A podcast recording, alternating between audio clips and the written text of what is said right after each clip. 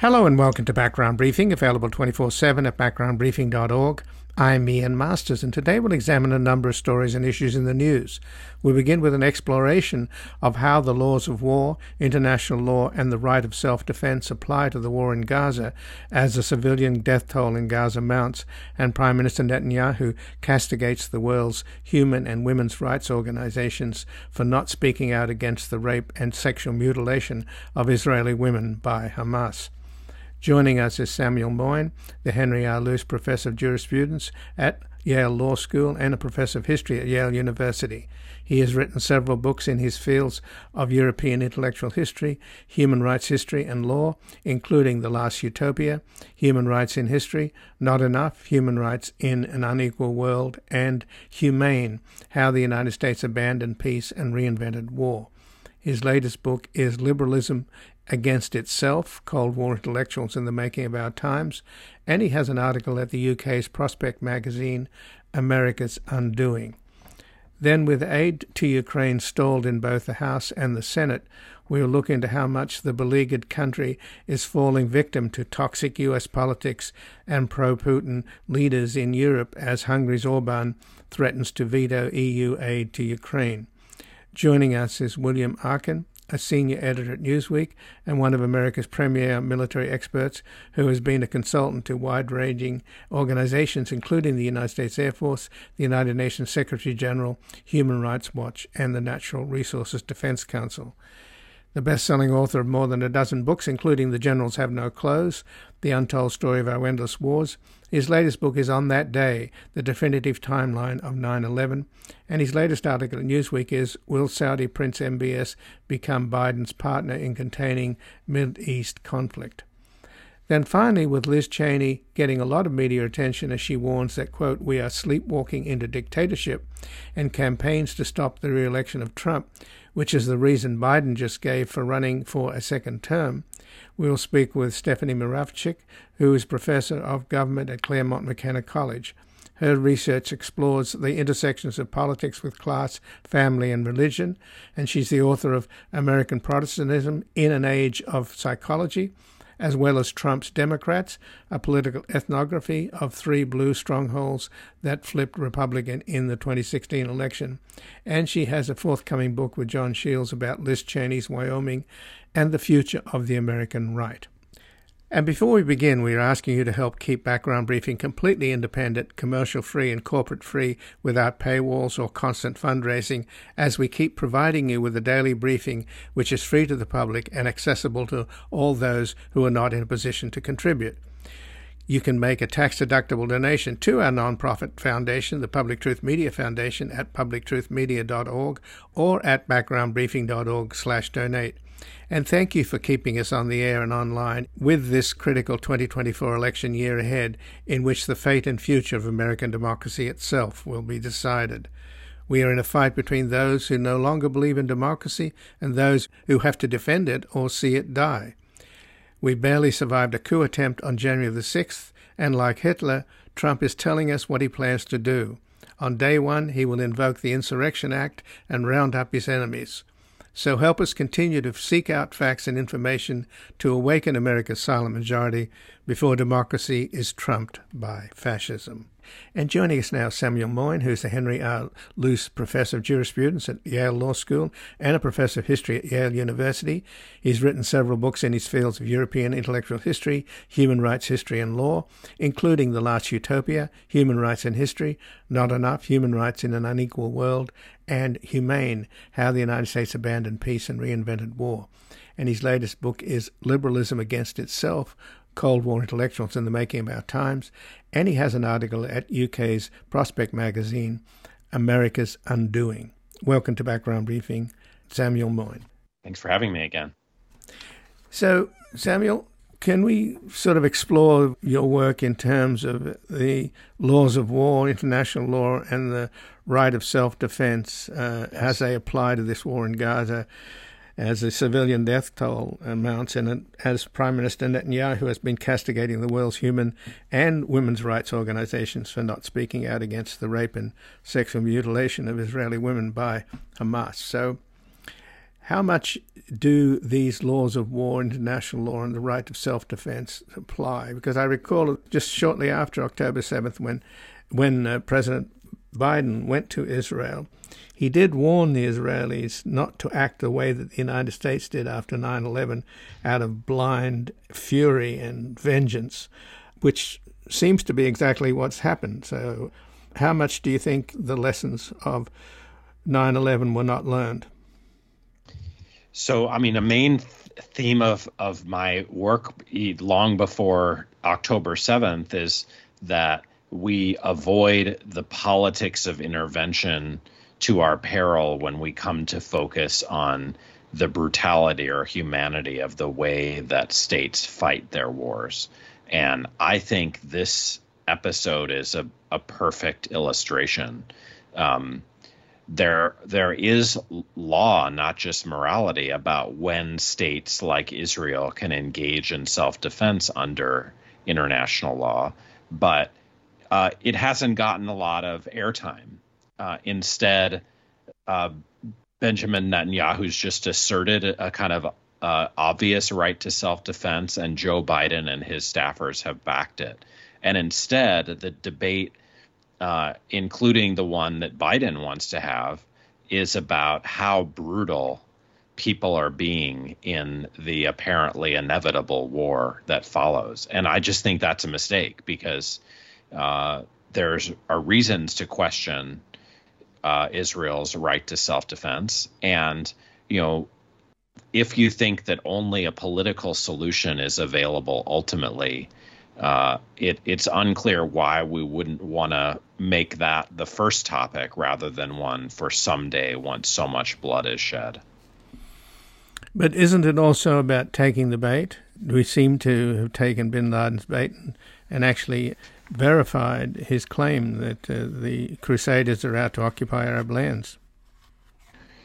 Well, I don't know if I'd go that far. I, you know, I I think that there's a, a a difficult conversation to have around I- Israeli colonialism. Um, but you know, America has been a new form of empire that has not relied generally on on territorial conquest uh, at a, at any rate since it gave up, you know, sovereignty over the Philippines after World War II, and it, it's in part that background that has allowed American uh, politics, political figures to focus on Vladimir Putin as this uniquely evil figure who has this atavistic desire to gain more territory. Um, obviously, Osama bin Laden had uh, some argument to make about American hegemony. I don't think it it's one that um, you know though actually, you know, young people are apparently discovering his old writings and taking them seriously these days. I, I wouldn't start there to try to understand contemporary politics, especially because they did involve a kind of rearguard defense um, in in radical Islamism of certain things I find abhorrent. Um, I'm not talking even mainly about political violence in the name of religion, but just you know uh, the the patriarchal order of traditional religion, which uh, Bin Laden hoped to restore, along with you know sovereignty over the sacred holy sites of Islam. But we did invade Iraq, and and we're paying for it today, are we not, uh, oh, well, well, that's for sure. I mean, I I think a well framed criticism of American hegemony would would identify it as a new form of empire that you know strays in ways that are obvious to everyone, um, you know, towards military intervention, but have actually you know been a, a kind of new form of empire that relies on a lot of of control from the air, uh, and you know th- ultimately through pulling out troops but retaining you know military authority and presence uh, through especially air power, but also special forces around the world. So um, it, I wouldn't want to overgeneralize from Iraq, just like I wouldn't want to follow uh, bin Laden's framework for thinking about the nature of empire today. Well, would you then suggest that the better strategy, apart from the notion that revenge is a dish served cold, is that we should show sort of restraint? I mean, the idea that we have such a powerful military, and the same with the Israelis having a powerful military against an asymmetrical warfare attack, would indicate that you know, had we been restrained and not gone into Iraq, for example, we'd be so much better off. And and maybe sure. the the Israelis would have been better off not using their massive uh, military power, but figuring out other ways to neutralize Hamas. I mean, or or or actually finally learning in both cases that political solutions that involve compromise and negotiation, understanding your enemies coming to terms with their grievances would be superior. And you know, as I read it, I I I don't know how you do. I mean, October seventh was in the first instance a massive security failure on the part of of Israel, just as September eleventh. Uh, was in the first instance a massive security failure on the part of American, uh, you know, secure this American security apparatus of that time, and you know, the first thing to do is to engage in self-examination, uh, but and and and you know, build better a better security apparatus in the short term. But in the medium and long term, once you realize that this is a political conflict that takes the form of violence, uh, the only solution is going to be political. Uh, at uh, otherwise, you just perpetuate um, you know, the, at least the potential for violent responses later, as we've seen in the kind of American constant reproduction of its own terrorist enemies. Um, and I have no doubt that um, that Israel's response, you know, in in a spirit of vengeance more than self-protection to October 7th is short-sighted and will have, you know, unintended consequences and that is something that I think Israel could have learned from what the United States did after 9 11. So it is nevertheless, I imagine, difficult to turn the other cheek. Israel's Physicians for Human Rights report is absolutely devastating. The BBC have seen and heard the evidence, and uh, some of it comes, for example, from uh, a young woman at the rock concert who was pretending to be dead as she watched a Hamas militants gang rape a woman as she lay on the ground, and then the men then stood her up as blood trickled from her back. They yanked her hair and then sliced her breast off, playing with it as they assaulted her, and the last man shot her in the head while he was still inside her. So, how do you factor in that sort of horror and the horror of 9 11 in terms of, in a sense, turning the other cheek? Is it possible? I mean, obviously the the opposite results that we've seen both in in Gaza and in in the aftermath of 9/11 would indicate that, as I mentioned earlier, that you shouldn't take the bait, even though it may be incredibly horrific. Well, you know, the the Christian admonition, uh, you know, from uh, the Sermon on the Mount is is moving, but I don't think we have to you know require that response in, you know especially of Jews um, though Jesus was one. I think we could require people after 9/11 or today to distinguish between justice and vengeance. And you know in my mind what um, Al Qaeda and Hamas have done is uh, you know criminal um, and certainly think it's hard for me to regard as liberatory acts. Um, uh, and if that's true, then justice requires accountability for them as well. Uh, I don't think that can in any way be a rationale for a, a military response that um, is much kind of worse morally. Um, obviously the Israelis claim that the big difference in their response is that they don't target civilians directly or engage in the kind of uh, war crimes against women in particular that uh, of which Hamas stands accused. But it, it it seems to me that any moral reckoning that um, that obfuscates the fact that Israel has killed more than ten times the number of civilians as Hamas did is is is not adequate. And so, you know, I I think that those those kinds of vile acts, you know, demand acknowledgement and you know recognition and ultimately some form of accountability or justice, but that's no excuse for the kind of brutal responses uh, that these powerful states have chosen in the face of the uh, exasperated crimes of the weak. So, in other words, these non state actors like Hamas and Al Qaeda, is there any mechanism in international law that would indicate that there should be a police response against criminal acts as opposed to a military response from nation states? For sure. I mean, the situation is under the uh, jurisdiction already of the International Criminal Court, uh, and it will it will not ignore the crimes of Hamas soldiers, uh, including you know rape as as a crime of war.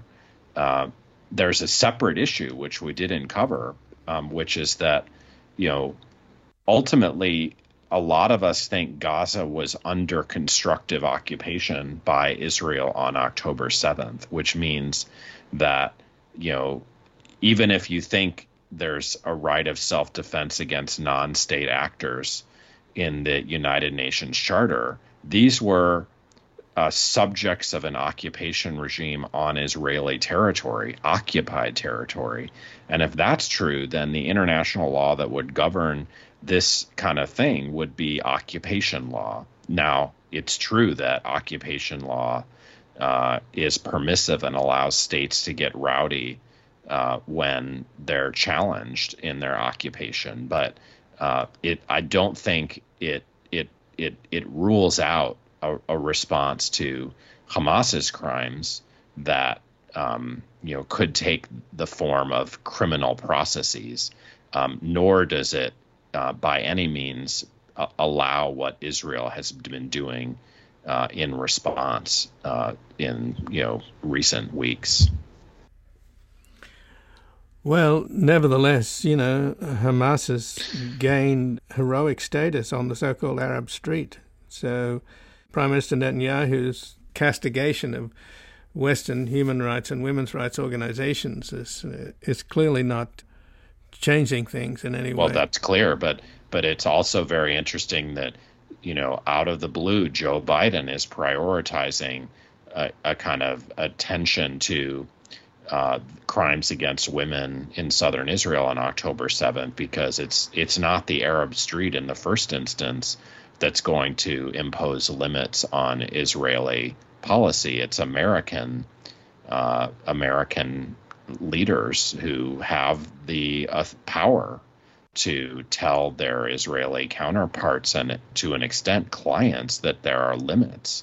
And I think it's here that that Biden from the first has been really in the wrong place morally and politically and now is risking a kind of meltdown of Middle Eastern politics precisely because uh, he's he's always like many American leaders has has prized support for the standing governments of the Middle East. The trouble is that those governments can't always contain the rage that their own repressive policies provoke. And uh, now American hegemony in practice is also the target of lots of rage on the Arab street because it's clearly not a beneficent empire, and they can see that.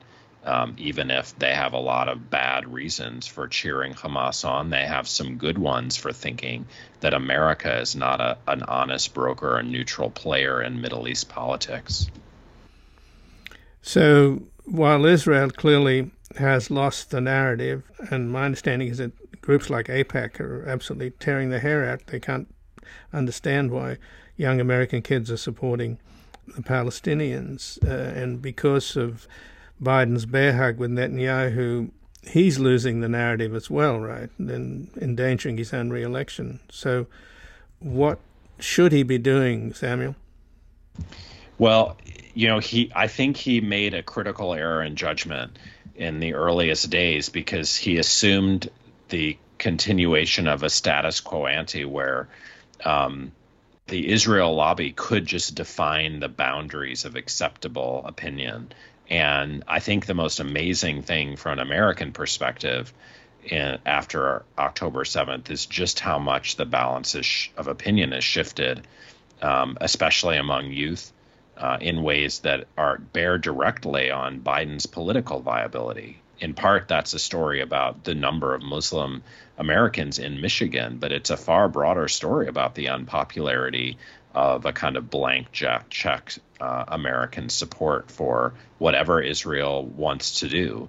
Um, and I think he does, I think, have a, a kind of strategic problem because you could imagine him overcorrecting and incurring the rage of a lot of American Jews. Um, but I think an, an, equal number of American Jews actually think he needs to correct. Uh, and if that's true, I think we may, if polling holds up, see the administration begin to impose actual constraints on Israeli policy rather than just rhetorical constraints, which is what we've seen so far. So, how do you see this thing? There's never been an end game as far as the Israeli right has been vis-a-vis the Palestinians, except they want to make life miserable for them and hope that perhaps they'll go away, which they clearly won't. And to some extent, that's an extension of what's happening uh, in Gaza now. You're pushing 2.2 million or whatever's left of the population down into a smaller and smaller enclave from a small enclave to begin with. And there's no end game there except to dump them on the Egyptians, which the Egyptians, I imagine, are not entertaining at this point. So, is there an, an end game here? Well, I'm not sure you're right because you know there have been end games in the past that seemed unimaginable, but you know were reached uh, in the form of expulsion or even extermination. And I, it is very popular on the Israeli right. It has been for decades to think that you know, the trouble in 1948 was that not enough people were transferred out of what, you know, Israeli territory or the nearby territory, not that too many were.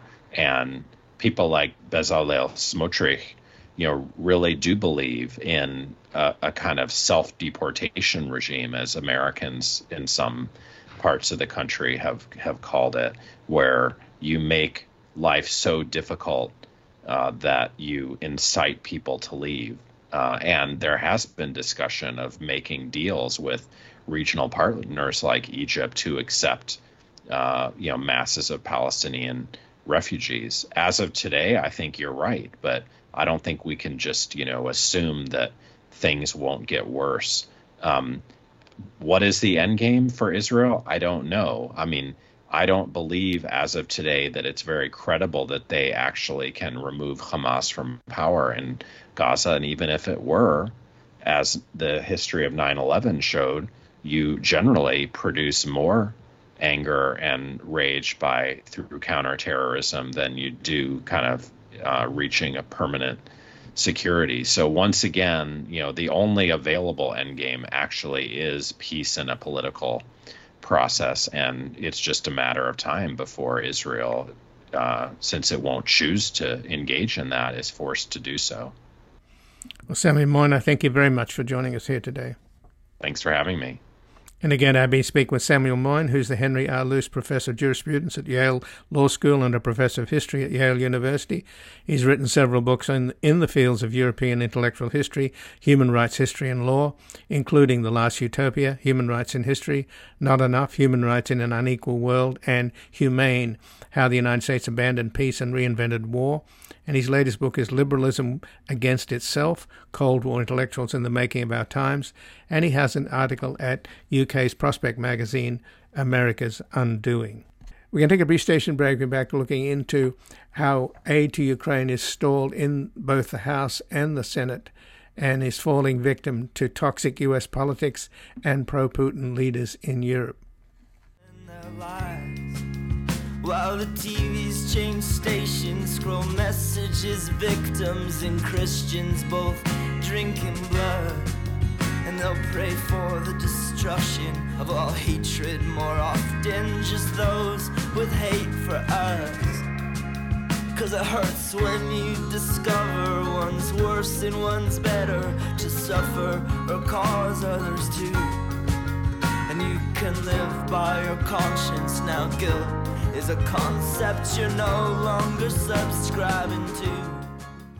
Welcome back. I'm Ian Masters, and this is Background Briefing, available 24 7 at backgroundbriefing.org. And joining us now is William Arkin, a senior editor at Newsweek and one of America's premier military experts, whose investigative work has appeared on the front pages of the New York Times, the Washington Post, and the Los Angeles Times. At the Washington Post, he conceived and co authored the landmark Top Secret America investigation and co wrote the national bestseller of its same name, and has been a consultant to wide ranging organizations, including the United States Air Force, the United States Secretary General, Human Rights Watch, and the Natural Resources Defense Council the best selling author of more than a dozen books, including The Generals Have No Clothes, The Untold Story of Our Endless Wars. His latest book is On That Day, The Definitive Timeline of 9 11, and his latest article at Newsweek is Will Saudi Prince MBS Become Biden Partner in Containing Mideast Conflict? Welcome to Background Briefing, William Arkin. Thank you for having me on again, Ian.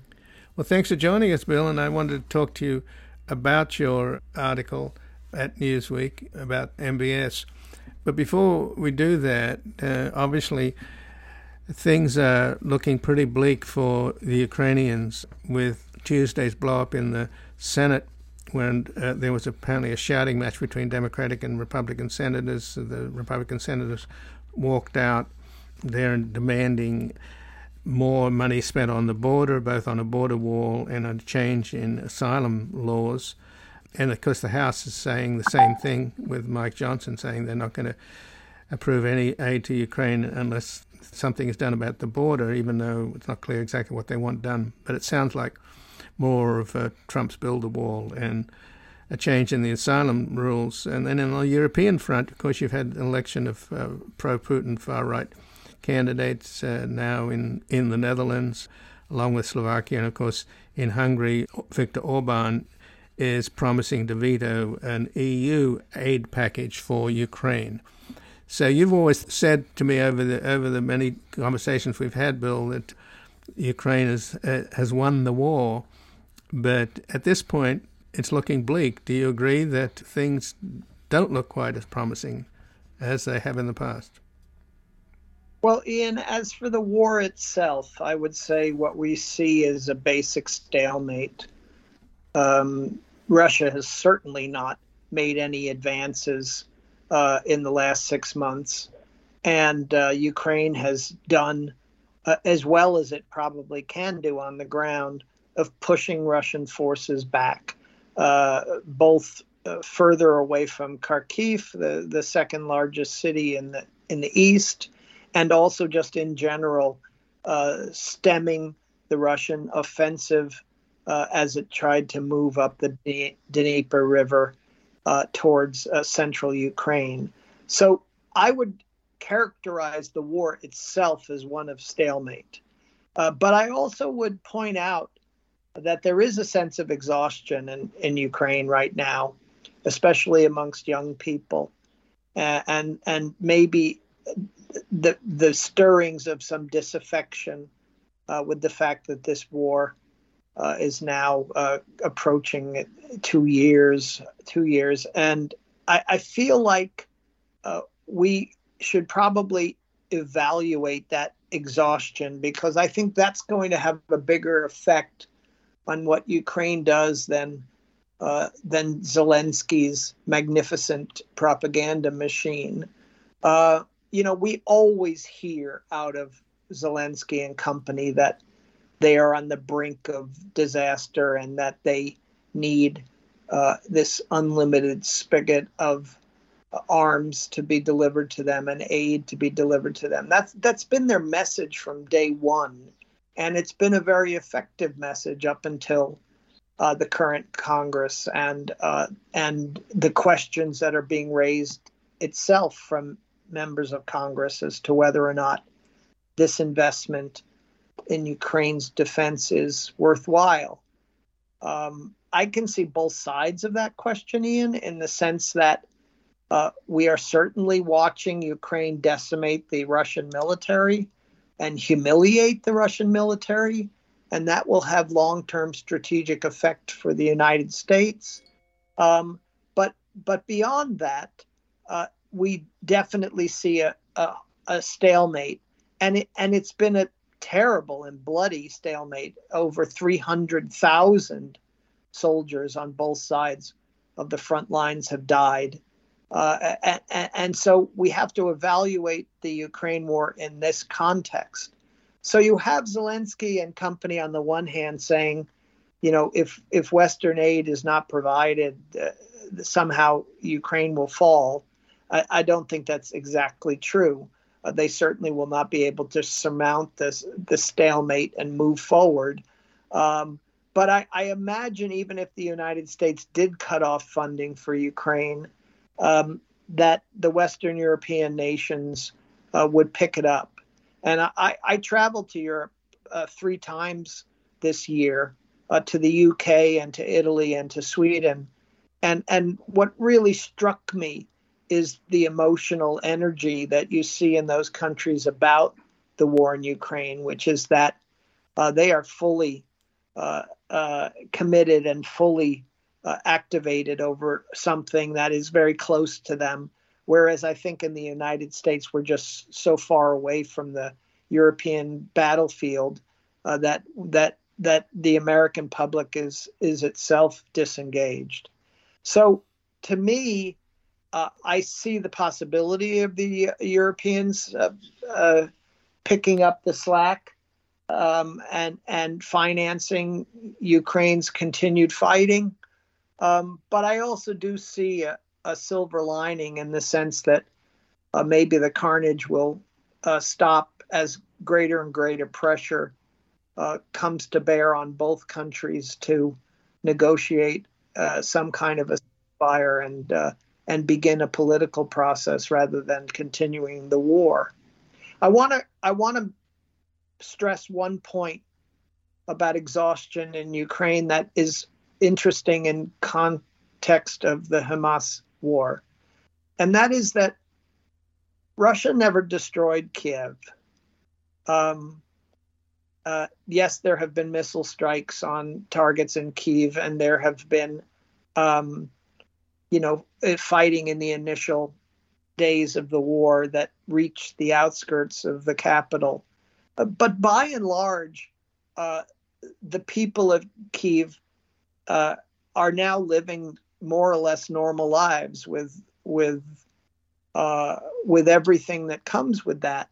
And though they all might know people who are involved in the war, they might have friends or family that have been enlisted in the war and are fighting, and um, and it touches all elements of Ukrainian society. The truth of the matter is that that by and large, um, exhaustion and, and disaffection comes from the fact that that Russia never destroyed Kiev. I mean that it, it, in a in a funny way though we have a picture in the United States that Russia committed war crimes and attacked everything. Uh, the truth of the matter is that the Ukrainian capital was more or less and has been more or less a sanctuary, and that that now might aid Russia in a funny way. And that's in contrast to Gaza, where the Israelis have been unrelenting in attacks uh, that have affected uh, civilians in, in all aspects of, of Gazan society. And, and, and the Israelis have done so with the hope that that might provoke uh, disaffection and, and anger about Hamas uh, amongst the Palestinian civilian population, taking a very different approach than the Russians did.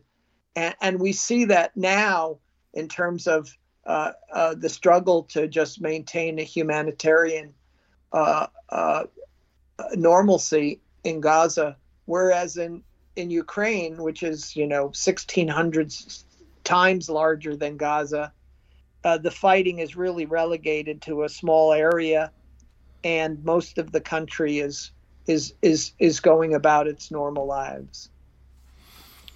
Well, I'm I'm not sure that you could say that it's normal to be at war and infrastructure being destroyed and Russian missiles coming over all the time and uh, and the asymmetry that's been there since day one, which is that the Ukrainians are restrained from attacking Russia, whereas the Russians are free to attack Ukraine, both in terms of military targets and civilian targets. So that's been the situation from day one, and now the Washington Post has a two part series called Stalemate Ukraine's Failed Counteroffensive. The first uh, part of it was uh, just released a few days ago. Miscalculations, divisions marked offensive planning by US and Ukraine. And what it says, I mean, it's a sort of an insight on how the negotiations between the Ukrainian military and the US military transpired. But essentially, the US military and intelligence people were trying to tell the Ukrainians not to attack on three fronts in their counteroffensive, but to limit the attack to one front and go after Melitopol. And apparently the Ukrainians didn't listen to them. But I find it pretty difficult to, to swallow, Bill, that here we are telling the Ukrainians how to fight the war, but we're not giving them the tools to fight the war. Well, uh, first of all, I'm I, I I think that the Washington Post analysis is is just one analysis, Ian. It's not it's not the gospel truth. So let's evaluate it just for a second, and then I'll respond. Uh, first of all, uh, let's just imagine for a moment that the United States was attacked, uh, and and it was attacked in the south from from Texas. It was attacked in the north from Canada, and it was attacked uh, by sea on the west on the east coast. Do you think that any president or any general is going to say we can't fight on all three fronts? I, I mean, it's inconceivable. So I get it that the armchair, uh, desk-bound uh, U.S. military consultants and, and advisors are telling Ukraine to do X, but X might just not be possible. That's that's the reality. And so uh, we kind of built up the counteroffensive as being essential this spring. And then when it didn't transpire because the war is in a stalemate, people are saying somehow that this is bleak for Ukraine, when the reality is that Ukraine has held the Russian forces off now for over a year. So I don't necessarily buy the Washington Post analysis. Secondly, the U.S. military itself has been confused as to what it is that it wants Ukraine to do. So, yes, we have supplied them with tanks, uh, albeit very late, and other armored vehicles that are part of the ability to strike and a counteroffensive on the ground. But we've also supplied them with HIMARS and other uh, rocket launchers that are long range tools uh, to essentially not aid the direct fight on the front lines, but to strike behind Russian enemy lines to hit specific targets or hit uh, leadership or or damage Russian supply lines. And that strategy, uh, pushed by the U.S. Army, uh, has essentially failed because, again, we are not seeing movement. Ian, what we're seeing is virtual trench lines where these guys are just shooting artillery at each other and killing each other at a at an enormous rate. So I don't really want to tip my hat to the US Army in terms of either its advice or what it has supplied to Ukraine.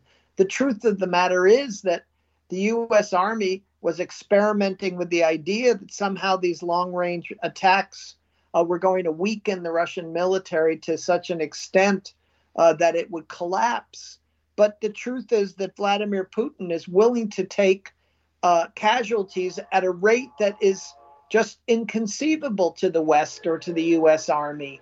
And, it's willing to absorb those casualties and, and man the front lines with convicts and people from mental institutions and and people who are dragooned into combat.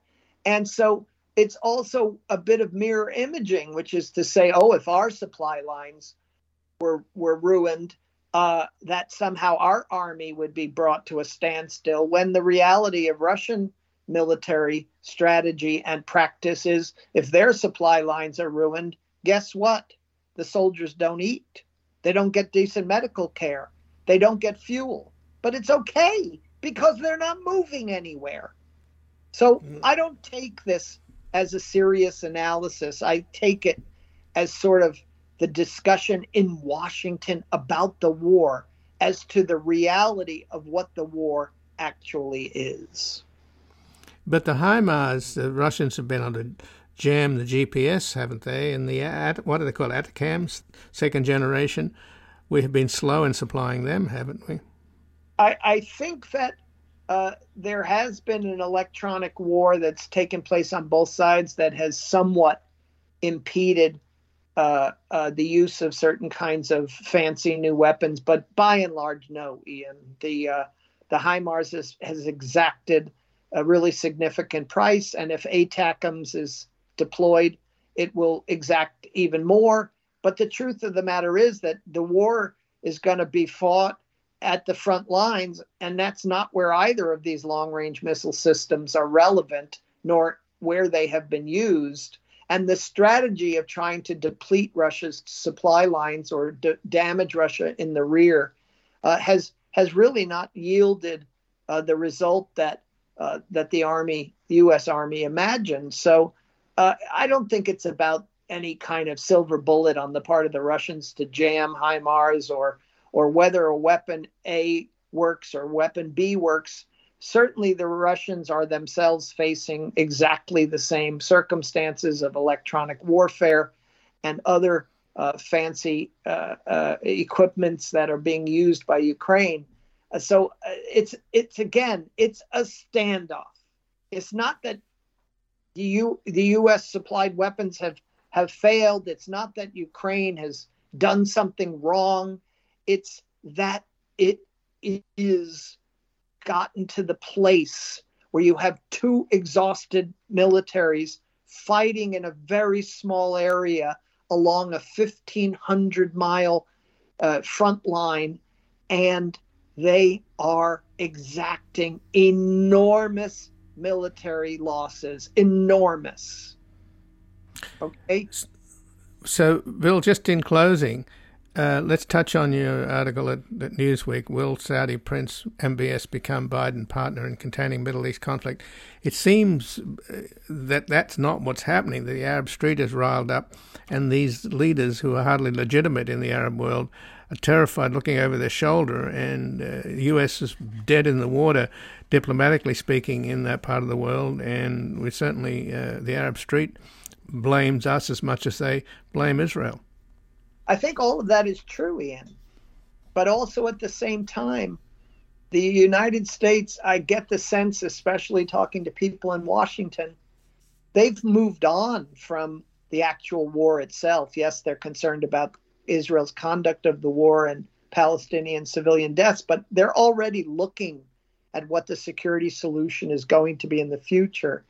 And they're enlisting whoever they can enlist that might have influence there. So MBS is an important character not only because of his prominence in the Arab world. I wouldn't say popularity, but he's one of the few figures uh, that transcends his own country. Uh, but also because as the Houthis undertake more attacks against the United States and Israel from Yemen, uh, that draws the Saudis into the into the conflict in a in a very direct way. I mean, Saudi Arabia has already shot down Houthi missiles trying to attack Israel. Think about that. Saudi Arabia is shooting down uh, Houthi missiles that are directed at Israel, not directed at Saudi Arabia. So mm. we already see some weird uh, re reconstructions going on and I think that the role that the Saudis might be able to play uh, in the future is one that Washington believes Uh, it's one that Washington is increasingly banking on, which is ironic given that the Saudis undertook such an indiscriminate campaign in Yemen themselves, where 360,000 or more civilians died, and that Biden, as president, has promised to make Saudi Arabia into a pariah state. Well, William Arkin, I thank you very much for joining us here today. Thank you for having me on again, Ian. And again, I've been speaking with William Arkin, who's a senior editor at Newsweek and one of America's premier military experts. He has been a consultant to wide ranging organizations, including the United States Air Force, the United Nations Secretary General, Human Rights Watch, and the Natural Resources Defense Council, and is the best selling author of more than a dozen books, including The Generals Have No Clothes, The Untold Story of Our Endless Wars. And his latest book is On That Day, The Definitive Timeline of 9 11. And his latest article at Newsweek is Will Saudi Prince MBS become Biden partner in containing East conflict? We can take a brief station break and back looking into how Liz Cheney, as she campaigns to stop the re election of Trump, which is the reason Biden just gave for running for a second term, is warning that, quote, we are sleepwalking into dictatorship. Never return, never return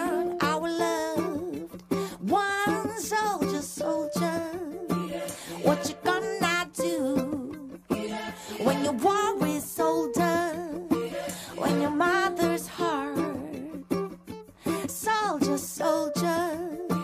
What you gonna do when your war is over? Who will wait for you? Welcome back. I'm Ian Masters, and this is Background Briefing, available 24 7 at backgroundbriefing.org and joining us now is Stephanie Muravchik, who is Professor of Government at Claremont McKenna College, whose research explores the intersection of politics with class, family, and religion. She's the author of American Protestantism in an Age of Psychology, as well as Trump's Democrats, a political ethnography of the three blue strongholds that flipped Republican in the 2016 elections. And she has a forthcoming book with Jon Shields about Liz Cheney's Wyoming and the future of the American right. Welcome to Background Briefing, Stephanie Muravchik. Uh, thanks so much for having me. It's a pleasure to be here. Well, thanks, uh, Stephanie. And um, Liz Cheney has been obviously doing a lot of media now because her book just came out on Tuesday Oath and Honor, a memoir and a warning. And of course, her warning succinctly is that we are sleepwalking, we in America are sleepwalking into dictatorship. And Donald Trump, of course, was asked that question on Fox News on Tuesday night with Hannity and Brit Hume, and he um, he kept dodging the question of whether he'd be in any way a dictator or, or invoke dictatorial policies. But he did settle on saying that he'd be a dictator only for one day. And of course, he's already said that on day one he would invoke invoke the Insurrection Act. So, uh, what do you make of that contrast there between the warnings of, of Liz Cheney and the intentions of Donald Trump? Well, I, I think it's obviously deeply concerning that Trump is, at the very least, um, at this stage, violating these rhetorical norms. He's already shown that he's willing to use all kinds of underhanded means to, you know, retain power, and um, and now he's seeming to signal. He's, if anything, he's amping up the rhetoric, and uh, I I do hope that people heed Cheney's warning. Um, I hope Republicans, especially traditional Republicans, you know, heed her warning. But it is concerning that he's, you know, um, making these kinds of sort of uh, uh, wild claims uh, in public, and and so obviously a lot of people are watching carefully with great concern. Well, even uh, the new Speaker of the House, Mike Johnson, has revealed extremely anti democratic and anti constitutional behavior. Just on Tuesday, he said that he would release the footage of the January 6th insurrection from inside the Capitol itself, uh, but he would blur the faces of the insurrectionists in order to protect them from the Department of Justice. So here you have yeah. the Speaker of the House basically promising a lawless act to go against the very uh, Department of Justice uh, in the United States in order to protect lawbreakers. So that's extraordinary in itself. I mean, it's happening both at the executive level and the and the legislative level.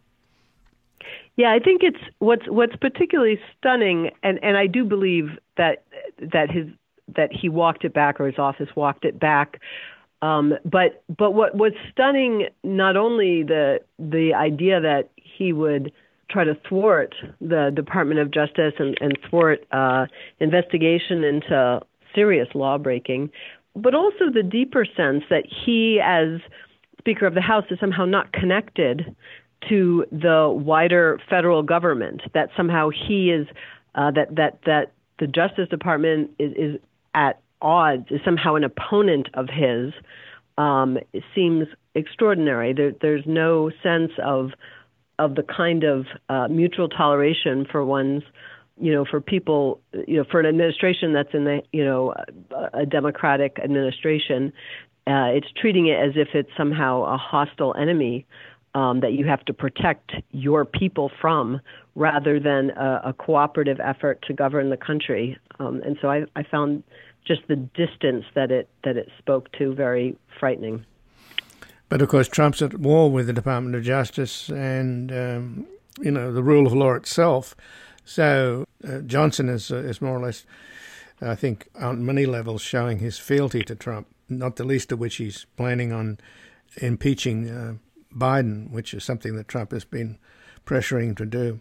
But let's talk about Liz Cheney because, as I mentioned, she's been very much in the media in the last few days, um, plugging her new book, Oath and Honor, a memoir and a warning. And in many ways, she could even be uh, running for president, although she says she's not. In fact, she said made it clear that she wouldn't run for president because if she were to be a spoiler and help Trump. But the fact that she's talking about it and others are questioning her about it, uh, how do you see her? You, you know, you've covered her in Wyoming and her relationship with the state that has just has the one uh, member of Congress. Um, and uh, she represented that state and was high up in the Republican Party in the House. And then, uh, essentially, uh, because she took a stand for democracy in a Democratic uh, election, she lost her seat. So, what an irony. Yeah, I think she's quite heroic, uh, of course, uh, in that she was willing to come out so bravely uh, and sacrifice quite a lot, of course, both sacrifice.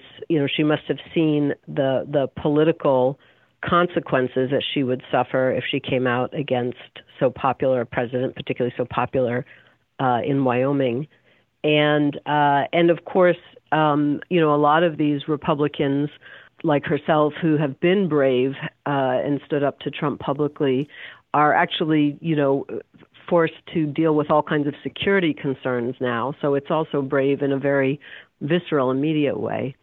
Um, I think one thing that is interesting to me is the, the even the title of her book, because I think she and Trump have these um, contrasting notions of of honor. Um, she has a kind of honor that is rooted deeply in, in a classical understanding of the American Democratic Republican tradition. She's, of course, the daughter not only of a political leader, uh, but but of really two historians. Um, her father wrote a history of speakers of the House, and and her mother, of course, has written biographies of Madison and so forth. And so she must have developed as a her own, you know, in addition to her own obviously legal training, she comes from a long tradition of people who are thinking in very broad sweep of history when she thinks about the well-being of America, and and so she she has this idea about honor, which has to do with um, fidelity to a kind of integrity, fidelity to the Constitution, to a kind of personal integrity at all costs, uh, even if it makes her um, lose status, as she lost her seat ultimately.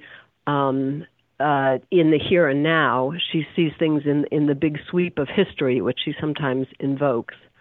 Um, Trump, meanwhile, has uh, exhibits another kind of honor culture. Anthropologists refer to as an honor culture, which is really a kind of status culture, which values above all status and power uh, in the here and now, and encourages people who who believe who think this way to think that you have to do anything to go after people who might challenge your reputation, your status, uh, and show even a willingness to to break all rules, to use violence um, if they if they challenge or insult you.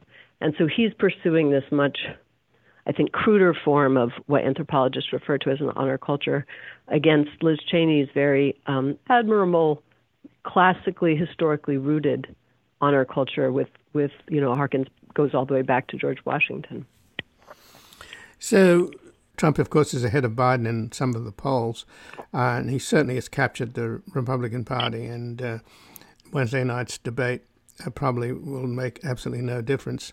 So he's got it pretty much wrapped up, it would seem, particularly in the primaries. So which is which means that uh, he'll be the nominee, which is uh, most likely to be the case. So on the other hand, you know, you have Biden, who's not doing that well. But if you kind of break it down, I guess in a way, say about 40% of the country are locked into Trump, and then 60% are potentially for Biden, but they're not really firmed up.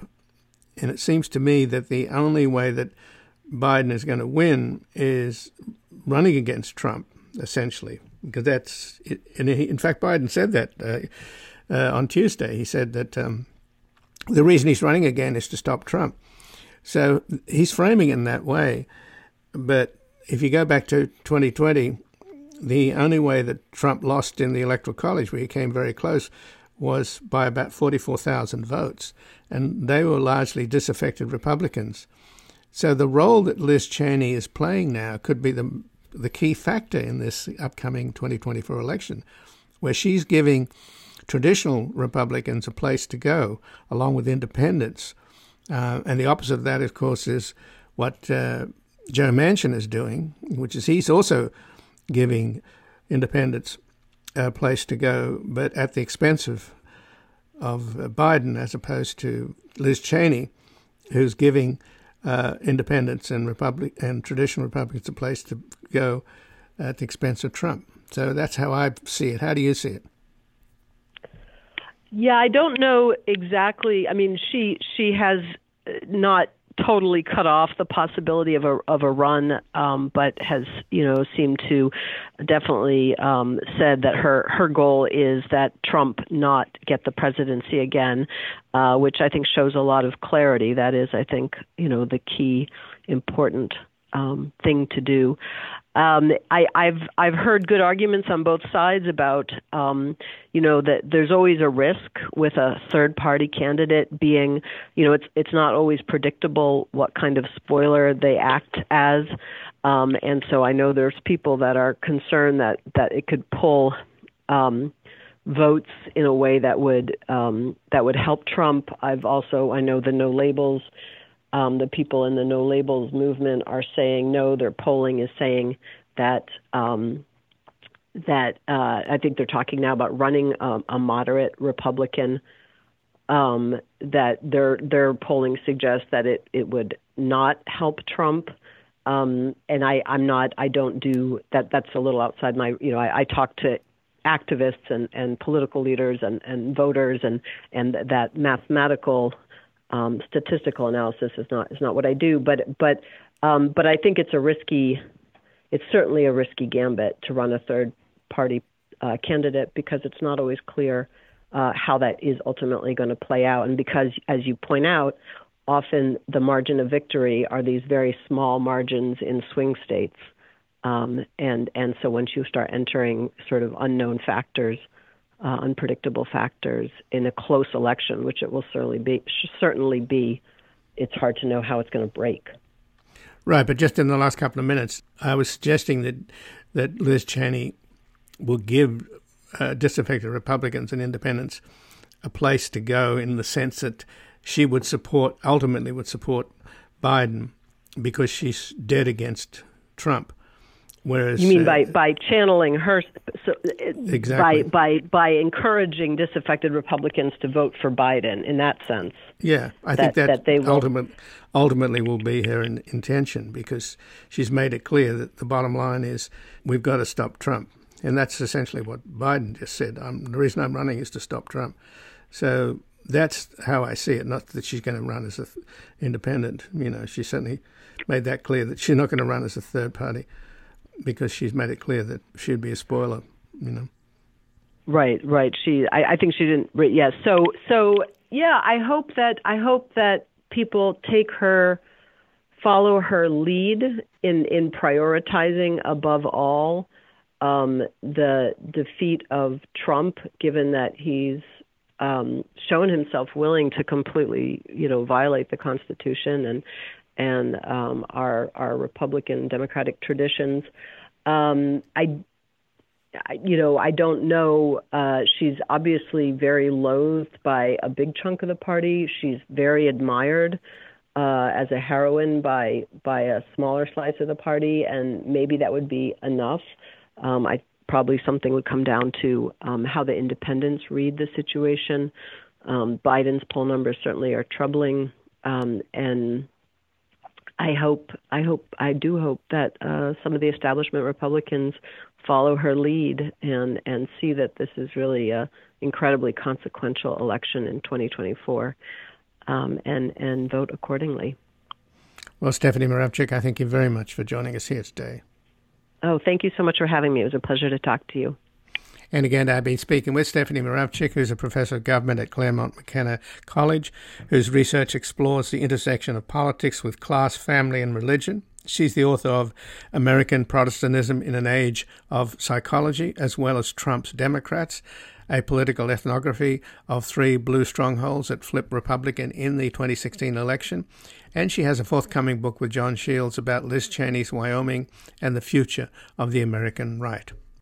This has been Background Briefing. I'm Ian Masters, and I'd like to thank producer Graham Fitzgibbon and assistant producer Evan Green to help us sustain this program into the future and ensure it remains free to all. Please take a moment to support us by going to backgroundbriefing.org/donate or publictruthmedia.org where you will find our non-profit Public Truth Media Foundation, where your tax-deductible donations, large and small, keep us broadcasting.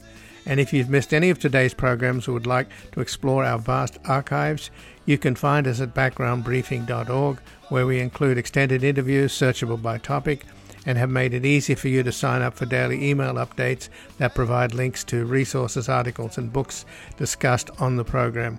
Also, you can find links there to subscribe wherever you get your podcast, and we encourage your ratings and reviews on these platforms. Find us on Twitter and Facebook at Ian Masters Media and please do help us reach more listeners by sharing this program with friends, family, and colleagues. And I'll be back again tomorrow with another background briefing. Bye for now. The guy that lived next door in 305